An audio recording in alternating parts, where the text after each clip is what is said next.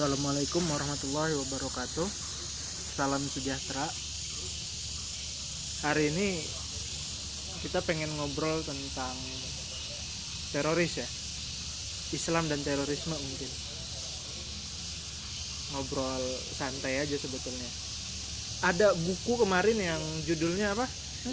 di, di aduh lupa. DITI ke, ke- dari DITI ke jamaah Islam ya Nah, cuman berhubung buku saya tidak ter tersusun karena pindah kosan, jadi nggak bawa. Yang dibawa itu malah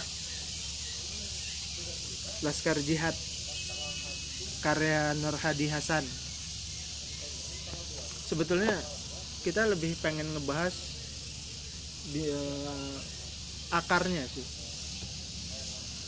kalau menurut sampean akar dari teroris itu apa? Apa sebetulnya?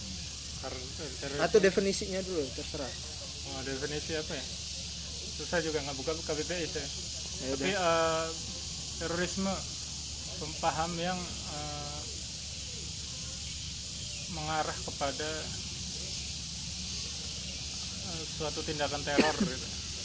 yang mengancam keselamatan nyawa orang lain gitu. Atau fisik atau keberadaan orang lain gitu.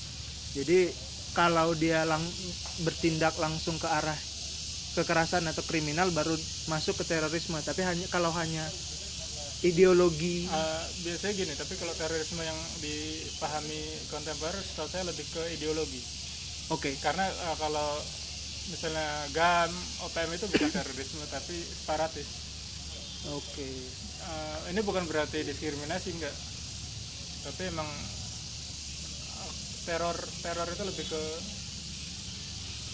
kede- kedekatannya lebih ke ideologi lahir dari ideologi bukan ke misalnya pemisahan pemisahan apa ya separatisme lah gitu Hmm. Eh, maaf kayak nggak apa-apa nyebut organisasi ya. sebut aja Hizbut Tahrir misalnya. Itu masuk gak? enggak belum karena dia belum melakukan tindakan yang mengarah pada teror Oke. walaupun gerakannya adalah gerakan ideologis gitu. Jadi yang teror itu ya yang jelas Kayak- ada ideologinya dan ada tindakannya tindakannya. dan itu kalau zaman perang dingin eh, terorisme tidak selalu identik dengan Islam tapi komunis misalnya Oh, te- Eh, komunis itu juga dianggap dia dengan dengan teroris yang melakukan kekerasan serangan Oh iya. Yang di Berlin itu yang juga terkenal ya apa? kalau nggak salah belum tahu. Eh, akarnya sendiri sampai Nur sampai apa? Apakah memang masih seperti definisi eh, eh, seperti pembahasan yang sering didengar lahir dari kemiskinan misalnya atau ketidakadilan atau apa gitu. belum tentu juga kalau dari kemiskinan ya karena tokoh-tokoh eh, gerakan terorisme sendiri seperti Usama bin Laden bukan orang miskin. Atau seperti Abu apa Abu Bakar al Baghdadi juga dokter malah PhD kan Nah, pengikutnya sendiri, mayoritas pengikutnya?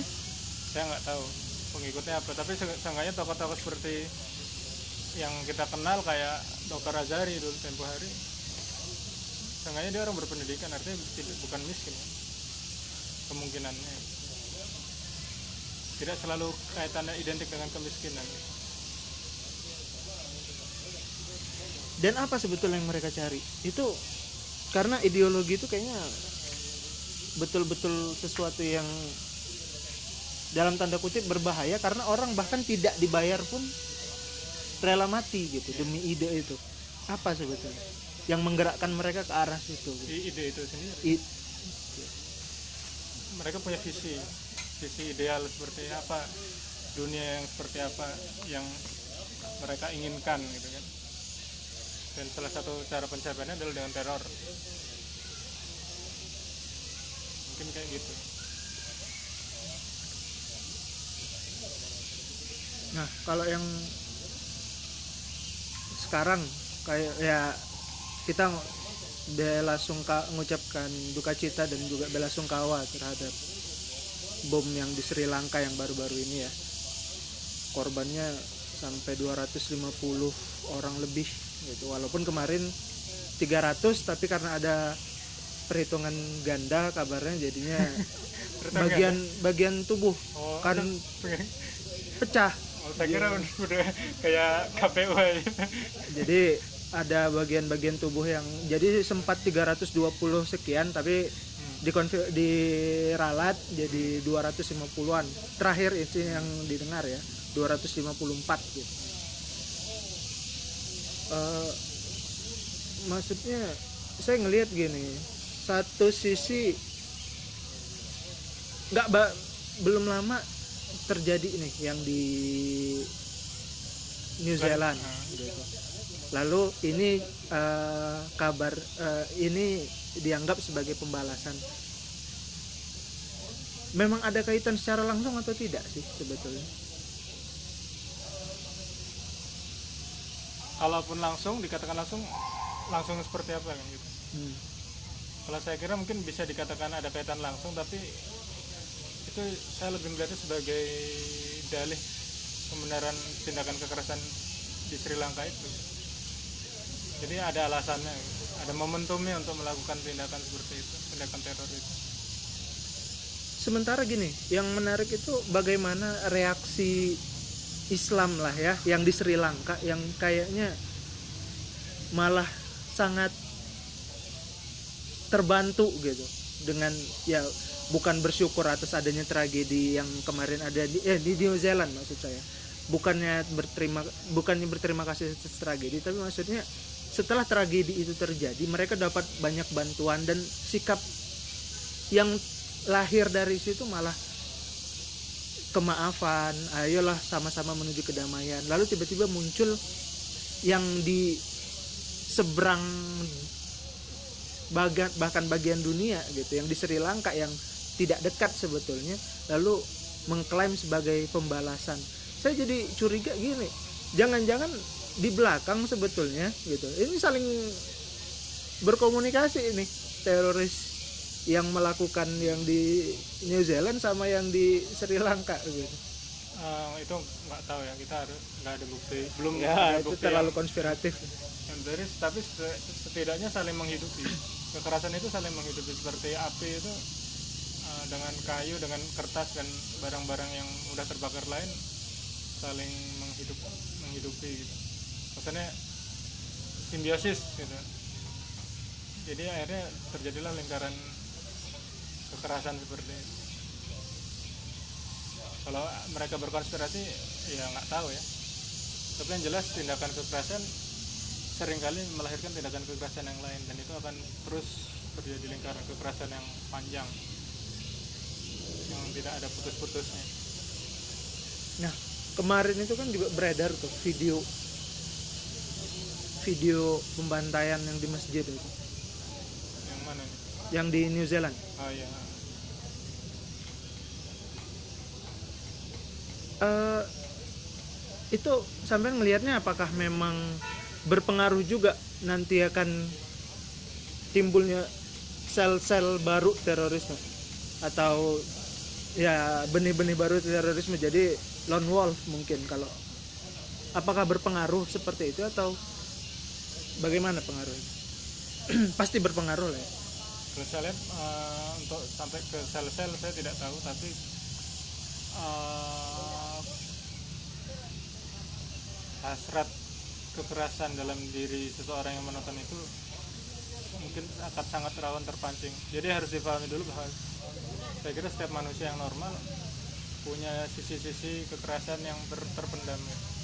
Dengan dengan melihat video kekerasan seperti itu dia uh, sisi-sisi kekerasan yang tadinya terpendam bisa menjadi aktual atau menuntut untuk diaktualisasikan. Mungkin pengaruhnya kayak gitu lebih seperti itu. Lebih seperti itu.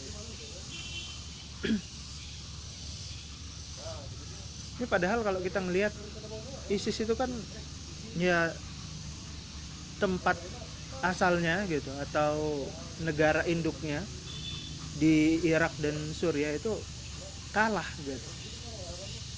Kenapa malah, malah masih laku? Kenapa sampai ngelihatnya? Ya karena ideologi tidak sekadar masalah teritori. Atau tidak sekadar masalah organisasi gitu. ideologi tidak bisa dibu- di- diberantas dengan tindakan represif. represif gitu. Malah makin hidup kali ya? Mungkin akan hidup dan uh, justru Makin mengeras. susah, susah dideteksi itu ketika tidak ada uh, labelnya gitu. Tidak ada negaranya tidak ada labelnya. Justru masih su- makin sulit dideteksi dia akan bergerak di bawah tanah. Dan itu akan semakin mudah sebenarnya untuk terjadi penyebaran. Ya sebenarnya kayak terorisme itu saya saya suka men- uh, lebih uh, mengidentikannya seperti pelacuran Uh, kalau dikasih lokalisasi itu lebih jelas gitu. Mereka sebenarnya da- dalam hal tertentu mereka terpenjara dalam lokalisasi itu. Tapi ketika lokalisasi ini dibubarkan mereka akan menyebar karena uh, seks sendiri itu adalah sesuatu kebutuhan manusia gitu. sama seperti tujuan hidup yang akhirnya nanti uh, anaknya atau ideologi misalnya itu bagian dari kebutuhan rohani manusia. Makanya dia nggak bisa diberantas dengan cara seperti itu. Tapi dia harus dilawan dengan ya, pemikiran lain atau pandangan dunia yang lain. Atau pengalaman piknik atau gimana kayak gitu. Tapi yang jelas eh, nggak bisa diselesaikan dengan cara represif. Memang tindakan represif itu perlu ya untuk uh, menanggulangi uh, tindakan-tindakan terorisme, tapi jangan dikira selesai sampai di situ. Enggak. Saya setuju dengan pemberantasan terorisme, saya setuju dengan uh, tindakan Densus 88 itu. Saya setuju, cuma jangan dikira tindakan seperti itu menyelesaikan masalah. Enggak. sekarang juga udah marak sih istilah deradikalisasi ya Ya. Sejauh pengamatan sampean berhasil dia atau bagaimana kita melihat itu mungkin contoh kasus yang berhasil salah satunya itu Umar Patek mungkin ya tadi. Merpatek, ya. tapi eh, dari sekian banyak kenapa kok kayaknya yang muncul itu hanya nama Umar Patek atau sebetulnya banyak yang terderadikalisasi tapi tidak dimunculkan ke publik karena mungkin alasan privat juga kali.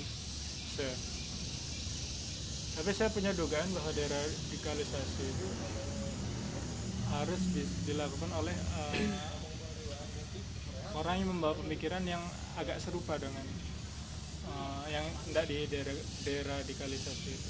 Misalnya gini kalau eh, teroris sekarang lebih identik dengan misalnya secara konsep keagamaan lebih dekat ke Salafi Wahabi. Uh, untuk melakukan deradikalisasi ke mereka harus dengan pendekatan yang hampir serupa dengan itu. Mungkin juga di- bisa diselesaikan dengan uh, para ustadz dari Salafi Wahabi sendiri. ini tidak berarti sampean mengaitkan langsung antara terorisme dengan Salafi Wahabi kan atau bagaimana Uh, tidak langsung tapi punya kaitan. oke karena kalau yang kita lihat pada aktualnya hari ini eh, seperti ISIS maupun Jamaah Islamnya lebih mendekat ke Salafi Wahabi. Tapi bedanya kalau Salafi secara umum dia tidak melakukan politik, politik praktis atau teror. Nah ini yang teror. Tapi dari sisi konsep akidah teologi ibadah itu hampir mirip gitu Misalnya dari sisi letter luck-nya dari komitmen kepada teks teks Quran dan hadis Tapi kalau ini saya nggak tahu ya, yang beredar itu malah yang saya banyak baca sebetulnya mereka sendiri bahkan tidak dianggap tidak sholat gitu loh. Yang anggota-anggota ISIS lah ya, ya yang tatoan, yang pemabuk, suka suka make narkoba gitu. Jadi dalam tanda kutip mereka juga tidak punya pengetahuan agama. Jadi juga bukan dianggap salafi ya juga sulit gitu mendefinisikan mereka sebagai salafi gimana? tapi mereka berpenampilan seperti salafi penampilan ya penampilan ya seenggaknya ada ada gesekan ada lah ya, irisan itu. Ada tapi kita juga nggak bisa menut- menutup diri bahwa gerakan-gerakan eh, keras seperti jamaah Islamiyah bahkan mungkin dulu laskar jihad sebelum sebelum istilahnya membubarkan diri itu punya kaitan dengan pemahaman salafi wahabi. Sekalipun saya tidak mengatakan bahwa uh, orang yang masuk ke berpemahaman salafi wahabi otomatis akan lebih mudah masuk teroris enggak. Karena kalau kita ngelihat uh, pemberontakan di Indonesia misalnya Darul Islam itu juga didukung oleh Aswaja. Hmm. uh, misalnya siapa? Kiai siapa yang ada ini yang ada poster di kalau Tasik yang pakai jubah? Khair Afandi kalau salah orang tuanya apa ya? Kalau kalau sekarang anaknya Khair Afandi ya? Nah kalau salah Khair Afandinya yang saya kalau saya tidak keliru nih perlu dikoreksi kalau keliru. Dia uh, bagian dari DITI walaupun dia punya hubungan baik dengan Kiai Ilyas ya. mungkin kalau di luar negeri contohnya itu Taliban kali ya yang tidak yang bukan Salafi gitu nah saya nggak tahu kalau Taliban ini tidak uh, juga tidak bisa disamakan langsung dengan Mujahidin Afghanistan karena Taliban itu baru muncul awal 90-an ternyata oh. bukan yang lawan temannya Rambo itu bukan gitu. oh jadi mereka bukan lahir waktu ngelawan Soviet lawan Soviet juga tapi mereka muncul lagi muncul jauh Taliban lebih... sendiri adalah yang kemudian gitu. Mungkin tidak bisa dikaitkan langsung dengan dengan mujahidin Afghanistan walaupun mereka punya kaitan erat ya dengan perjuangan di Afghanistan ketika itu. Karena uh, yang perlu kita tahu misalnya ex uh, mujahidin Afghanistan juga nggak semuanya tergabung dengan Taliban. Setelah saya Jafar Umar Talib juga sekalipun dia Salafi dia tidak tidak dengan Taliban ya. Hmm. Dengan oh. Taliban. Okay. Kayaknya bukan. Bahkan Imam Samudra juga kalau nggak salah bukan Taliban, tapi dia pernah ke, ke pernah ke Afghanistan. Nah, kalau kayak Imam Samudra terus Amrozi itu apakah memang lebih ke dekat er, uh, lebih dekat ke Salafi? Kalau sengaja Imam Samudra setahu saya lebih dekat ke Persis malah. Wow. Ini saya sebut aja di, di uh, organisasi ini karena adiknya itu alumni Pajagalan. Dia sendiri uh, di dalam autobiografinya pemulan teroris dia punya simpati kepada fikih Persis gitu. Hmm. Ya memang lebih dekat ke sana gitu.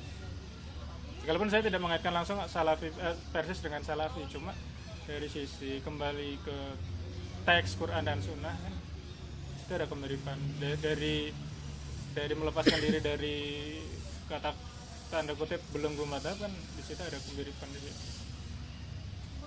Sekalipun Persis dan Salafi tidak akur juga ya. Karena Persis mungkin lebih dekatnya ke modern akhirnya Salafi justru lebih kembali ke masalah masa lalu ke revivalis.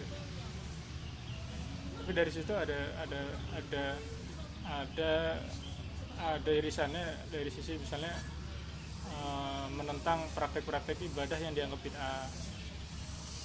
Kalau adiknya Imam Samudra itu Lulu Jamaluddin, uh, temannya Om Edi, uh, guru saya gitu biar tahu di, di Pajagalan satu angkatan tahun 96 mulai. Nah, apa yang kira-kira apa yang maksudnya ini supaya lebih jelas bahwa kita tidak mengaitkan antara pemikiran Persis dengan terorisme dan juga tidak mengaitkan pemikiran Salafi juga dengan terorisme. Yeah. Iya. Uh, sebetulnya dari sekian banyak pengikut Persis tapi tidak menjadi pelaku teror. Gitu. Ada. Kenapa? Tapi yang Jembaran, Jembaran di Bali huh? itu kalau saya tidak keliru alumni Persis. Enggak, apakah memang ada kaitan maksud saya atau enggak, enggak. saya yang tidak mengaitkan antara hmm. antara versus dengan teror enggak. kalau, tapi, ap, uh, apa uh, bagaimana maksudnya apa yang mempengaruhi mereka? Faktor-faktor yang mempengaruhi mereka sehingga jadi seperti itulah gitu. Ide itu sendiri lahir dari apa? Bagaimana? Mungkin idenya bisa jadi tidak ada kaitan langsung dengan versus dan salafi tapi ide itu ada muncul dari ini bagaimana memahami Indonesia lah katakanlah atau dunia ini sebagai eh, sebagai dunia yang tidak ideal tidak menerapkan syariat Islam yang mereka pah- sesuai dengan yang mereka pahami. Hmm. sehingga dengan itu uh, perlu adanya uh, pemisahan diri atau hijrah. Atau istilahnya apa ya? Memutuskan diri dari sistem yang mereka anggap sistem kufur gitu, menuju sistem yang Islam. Seperti mereka menganalogi mungkin menganalogikannya seperti hijrah ke Madinah. Dan saya memang pernah uh, berdekatan dengan kelompok-kelompok seperti itu gitu.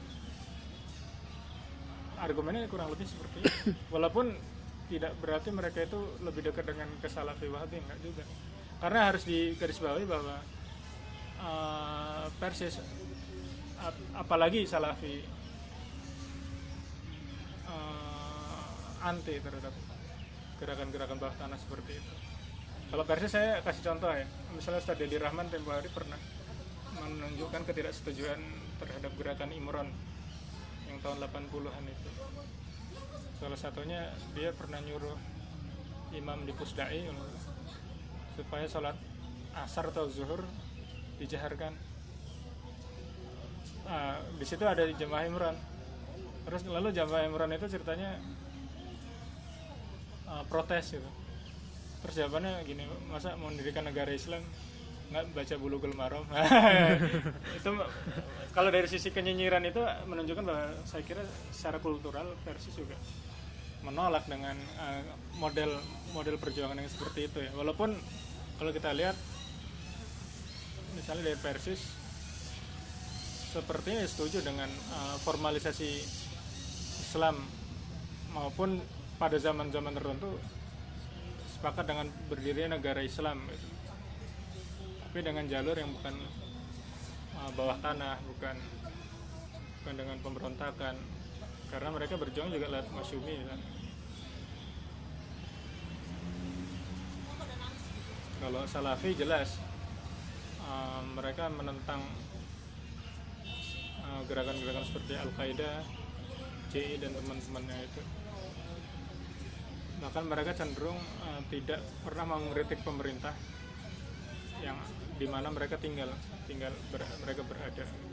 Mereka lebih fokus ke ke pendidikan, ke tarbiyah, ke fikih, tidak Lalu kenapa muncul tuduhan-tuduhan itulah eh, akar dari terorisme itu akhir-akhir ini sering muncul akar dari terorisme global itu sebetulnya salafi wahabi gitu. mungkin karena fikihnya kebetulan sama tapi kan kita juga nggak bisa menutup mata ketika Darul Islam yang juga melakukan teror.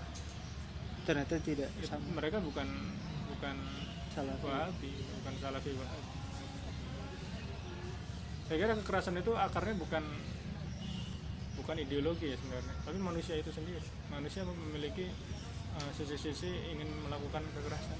Dan itu difasilitasi oleh ideologi ya, ideologi. Iya. Nggak, Itu kalau tadi maksudnya eh, memang kekerasan itu eh, masing ada di masing-masing manusia gitu. Tapi kenapa malah yang tampil gitu, yang melakukan itu ternyata malah dari kelompok ini. Berarti kan memang difa- seolah-olah memang dikasih ruang di situ gitu. Sepertinya gitu kalau kita ngebahas sekilas gitu. Barangkali karena kecenderungan ini saya baru melakukan hipotesis. Kecenderungan mereka untuk anti budaya. Padahal budaya sendiri itu salah satu fungsinya adalah memperhalus manusia. Menjadikan manusia itu tidak tidak tidak tidak barbar gitu tidak menyelesaikan sesuatu apa-apa dengan kekerasan tapi bisa dengan dialog berpikir atau dengan seni dengan macam-macam dengan produk kebudayaan. Dan bagi saya itu sebenarnya lebih efektif ya mel- melakukan perjuangan melalui budaya. Tetapi ketika ti- budayanya itu sendiri di antipati yang yang inherent dalam diri manusia sendiri lebih kepada kekerasan. Maksudnya gini loh budaya dengan kekerasan lebih dekat kekerasan Eh, apa manu, an- ini ada manusia manusia dengan budaya dengan manusia dengan kekerasan lebih dekat mana lebih dekat manusia dengan kekerasan saya kira. karena saya lihat gini ya eh, kekerasan tidak selalu identik dengan jahat ya, tapi dasarnya kekerasan itu memang adalah karunia dari Tuhan akar dari kekerasan itu adalah kar- karunia dari Tuhan untuk bertahan hidup gitu. tanpa ada unsur kekerasan gitu. manusia akan sangat lembek gitu. Akan mudah terserang penyakit apa pun. Jadi harus ada sisinya itu. Dan kalau manusia mungkin masih agak bisa hidup tanpa budaya tapi tanpa hal yang mengandung kekerasan agak susah. Kawin aja betul sedikit kekerasan. Tapi da- eh, apakah ini menarik nih maksudnya eh, jadi maksud sampean tadi kekerasan itu bisa dinetralisir atau di- diperhalus diperhalus dengan Oke. budaya. Dan itu yang sepertinya hilang sisi budaya dan ya ketika suatu ideologi cenderung anti budaya dia akan kehilangan kehilangan alat penghalusnya.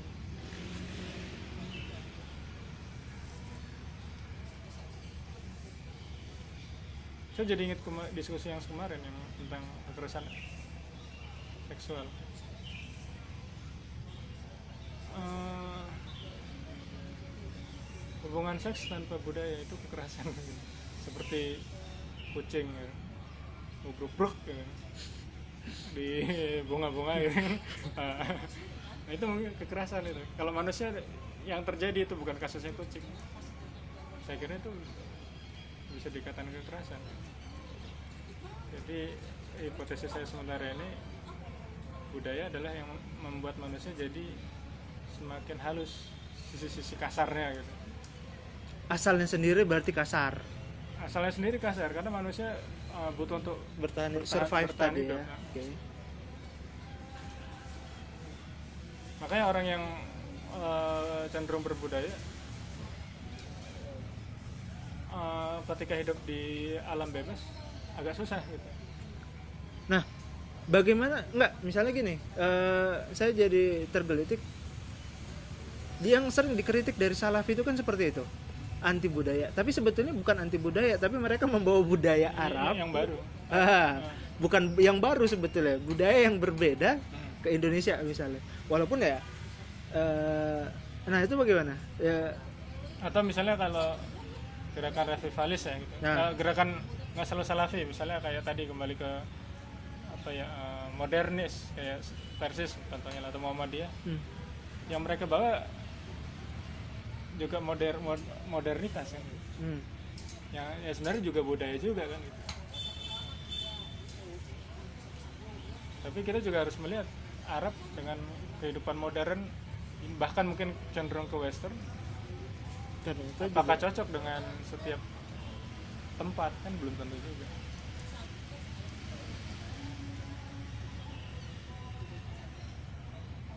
Nggak, justru iya nggak maksud saya gini budaya yang seperti apa gitu? Yang yang yang itulah bisa memperhalus tadi. Karena kalau dibilang ya Arab sekarang juga berbudaya tapi juga kekerasan itu yang kita baca dan kita tonton beritanya luar biasa definisi budaya menyebarnya di sana. Kita harus buka KBBI ini. Definisi budaya itu apa gitu.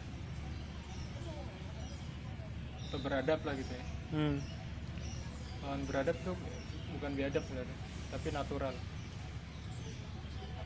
Ketika misalnya ini ada air di kolam terus air itu disterilisasi terus air itu dikemas terus air itu dijual. Nah itulah beradab itu seperti itu lawannya bukan biadab tapi lawannya natural itu lebih kalau orang mau minum bebas mau minum dari air aqua tadi atau langsung dari sumbernya nah contoh orang yang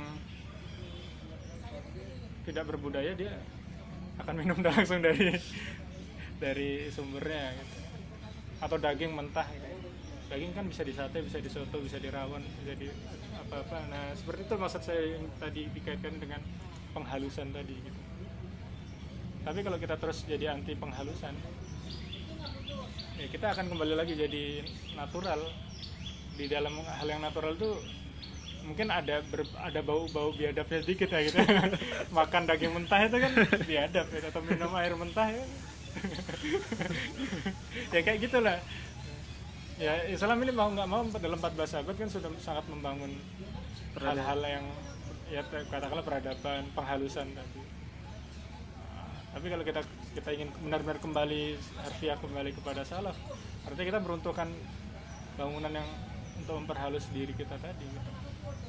walaupun saya kira eh, kita nggak perlu mempertahankan eh, bangunan itu ketika itu sudah tidak cocok dengan konteks zaman sekarang gitu. pembongkaran-pembongkaran itu juga perlu gitu. rekonstruksi itu perlu gitu.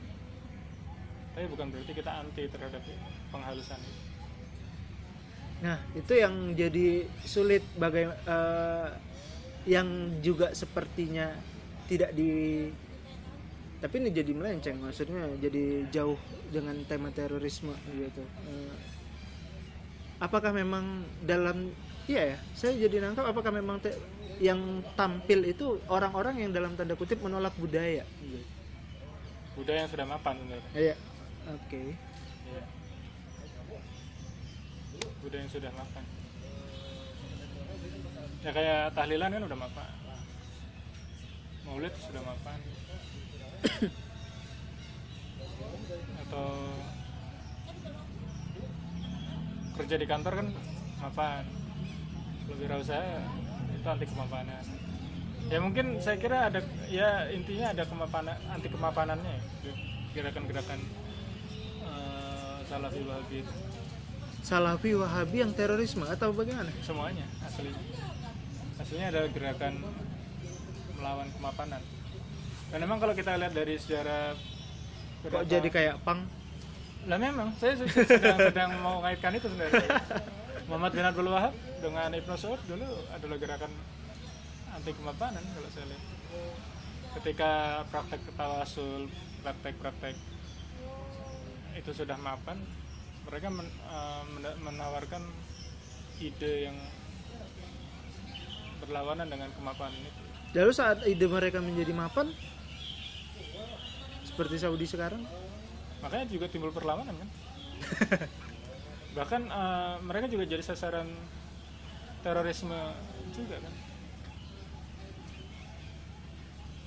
Jadi saya kira memang harus hati-hati mengaitkan antara salafi wahabi dengan terorisme sekalipun eh, ada aspek-aspek tertentu dari salafi wahabi maupun ka- kaum modernis ini yang membuka sisi-sisi eh, apa istilahnya bukan membuka ya eh, rawan memberi kesempatan untuk masuknya dimasuk dimasuki oleh eh, ideolo- ideologi-ideologi yang mengandung kekerasan tadi. Misalnya gini lah, kalau orang Indonesia sekalipun seorang Muslim, tapi dia juga tidak bisa meninggal, tidak tidak mesti meninggalkan kearifan lokal. Misalnya bagaimana dia berinteraksi dengan alam, bagaimana mereka membangun bangunan, rumah, atau bagaimana mereka mengamati siklus ik- eh, siklus cuaca kan sebenarnya itu sudah ada istilahnya eh, teknologinya dari zaman pramodern. Kalau hal-hal yang seperti ini ingin dibabat artinya kita kembali jadi natural tadi yang dekat-dekat dengan kebiadaban itu. Maksud saya gini kita jangan anti sama hal-hal yang sudah mengakar lama di masyarakat. Saya kira yang perlu di dibenahi ya hal-hal yang kira-kira ah, mungkin nggak sesuai dengan spirit Islam. Walaupun kita nanti bertanya juga apa sih maksudnya spirit Islam itu? Kan kita itu masih butuh diskusi yang panjang. Apa sih world, world view Islam itu apa? Sesederhana yang dikatakan orang-orang isi- in- insis misalnya.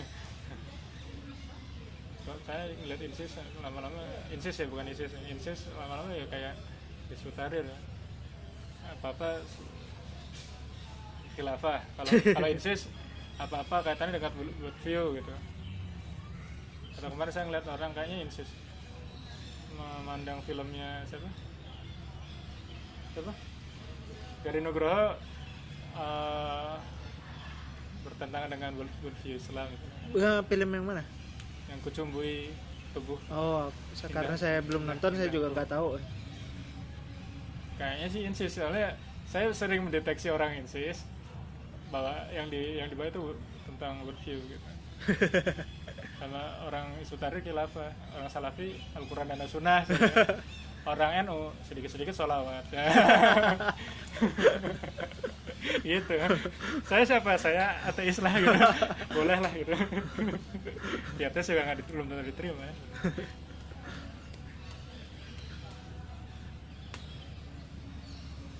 Ya, nan- butuh nanti mungkin ada yang tentang manusia kotak-kotak selanjutnya Tapi saya kira, tadi ya, kekerasan itu akarnya bukan ideologi sebenarnya. Ideologi hanya memfasilitasi ngasih jalan untuk aktualnya kekerasan itu. Akar dari ker- kekerasan itu adalah manusia itu sendiri adalah eh, eh, keinginan atau apa istilahnya naluri untuk bertahan dalam hidupnya.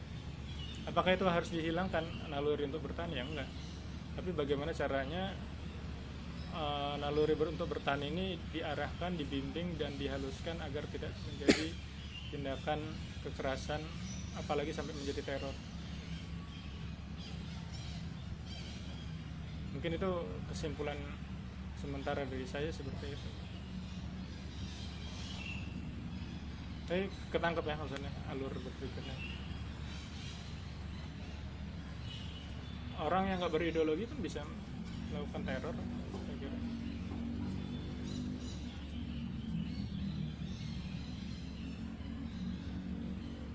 Memang itu inherent dengan diri manusia. Ideologi hanya salah satu jalan untuk eh, mengaktualisasikan teror tadi. Enggak, saya berpikirnya gini ya. eh, kayak sekarang komunitas muslim di Sri Lanka itu malah jadi ketakutan gitu karena dapat Apa dibalas ah, lagi? ancaman balasan gitu. Apakah memang itu tidak terfikirkan gitu? Walaupun ya salah kalau saya ny- nanya ke sampean karena sampean bukan pelaku gitu. Juga bukan bagian dari mereka. Tapi apakah memang hal-hal seperti itu tidak difikirkan atau memang sengaja itu sebetulnya karena ya itu gitu ya. Eh, itu sebetulnya yang malah yang malah merugikan Islam itu sendiri ya malah seperti itu gitu. Apakah mereka tidak berpikir sejauh itu atau bagaimana sebetulnya? Kalau sampai melihat Kalau sengaja, berat, kalau saya bilang sengaja, berarti saya memuji mereka. Mereka pinter bikin konspirasi. Mending saya eh, anggap mereka nggak sengaja. Mereka bodoh aja. Udah gitu aja. mereka bodoh aja. Mikirnya nggak jauh. Saya husnuzan sekaligus mencela. saya berprasangka baik, kalian nggak punya niat buruk apa-apa. Tapi ya memang terhadap Islam terhadap Islam, terhadap kaum, kaum muslimin, tapi kalian ya bodoh gitu. Konsekuensinya kalau mau dapat keputusan dari saya, simpati dari saya, kalian harus mau saya katain bahwa kalian bodoh. tapi kalau mau saya puji kalian pintar, saya akan bersusun kepada kalian bahwa kalian sebenarnya memang bagian dari konspirasi global untuk, jangan- untuk menghancurkan Islam itu sendiri. Tapi saya sukanya susun. saya suka ngatain kalian bodoh aja. ya, ya malah ya seperti yang terjadi di New Zealand gitu. Islam itu malah jadi well dapat sambutan hangat banget malah di sana sepertinya. itu konspirasi ilahi kalau itu karena di luar di luar hitungan ya sebenarnya Hmm, kayak gitu karena secara perhitungan sebenarnya lebih mungkin komunitas muslim itu akan semakin malah mendapat tekanan dengan adanya peristiwa seperti itu bukannya malah mendapat simpati Kalau di Sri Lanka, bahkan di dunia ya, di mana-mana ketika ada kelompok melakukan kejahatan justru bukannya disimpatiin kan?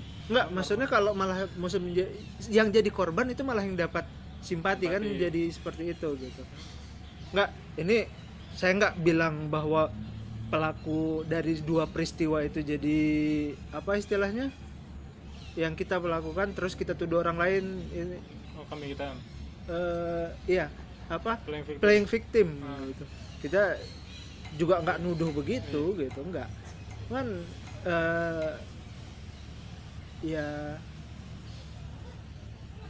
saya nggak tahu kalau yang di New Zealand kemarin sepertinya nggak ada kaitan dengan aga- agama sih dia lebih ke apa supremasi kulit putih kali ya Atau sebelahnya orang Islam. bisa jadi sebelah Jadi kalau supremasi kulit putih kayaknya keren banget. Sebel. Jadi tindakan-tindakan mengerikan di dunia ini belum tentu didasari oleh sesuatu yang keren. siapa bilang itu keren? Nggak kita jangan-jangan cuman ya Ya kan seenggaknya banyak yang ngaku itu keren itu ideologi supremasi kulit putih terus jihad. Seolah-olah keren. khilafah. Padahal misalnya alasannya bisa aja jadi konyol atau sebenarnya sangat manusia sangat keseharian. Misalnya karena nggak nggak nggak nggak bisa mikir gitu. nggak punya IQ kerjaan. IQ-nya terbatas gitu. Jadi masuk isku tahrir misalnya kan bisa kan ya? sederhana aja itu saya jadi Misalnya- takut gapletnya enggak misalnya ini kan.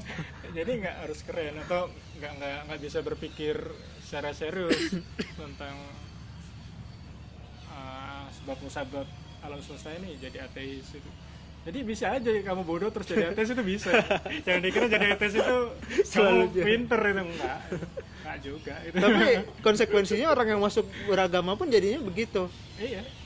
Bisa aja karena malas mikir ya udah saya masuk Islam misalnya atau masuk atau apa pun. Jadi uh, tidak selalu gitu. Tidak selalu kaitannya tindakan kita itu uh, lahir dari pikiran yang rasional yang keren yang bertanggung jawab atau gimana bisa aja itu lahir dari hal-hal yang, yang kecil gitu. Sepele.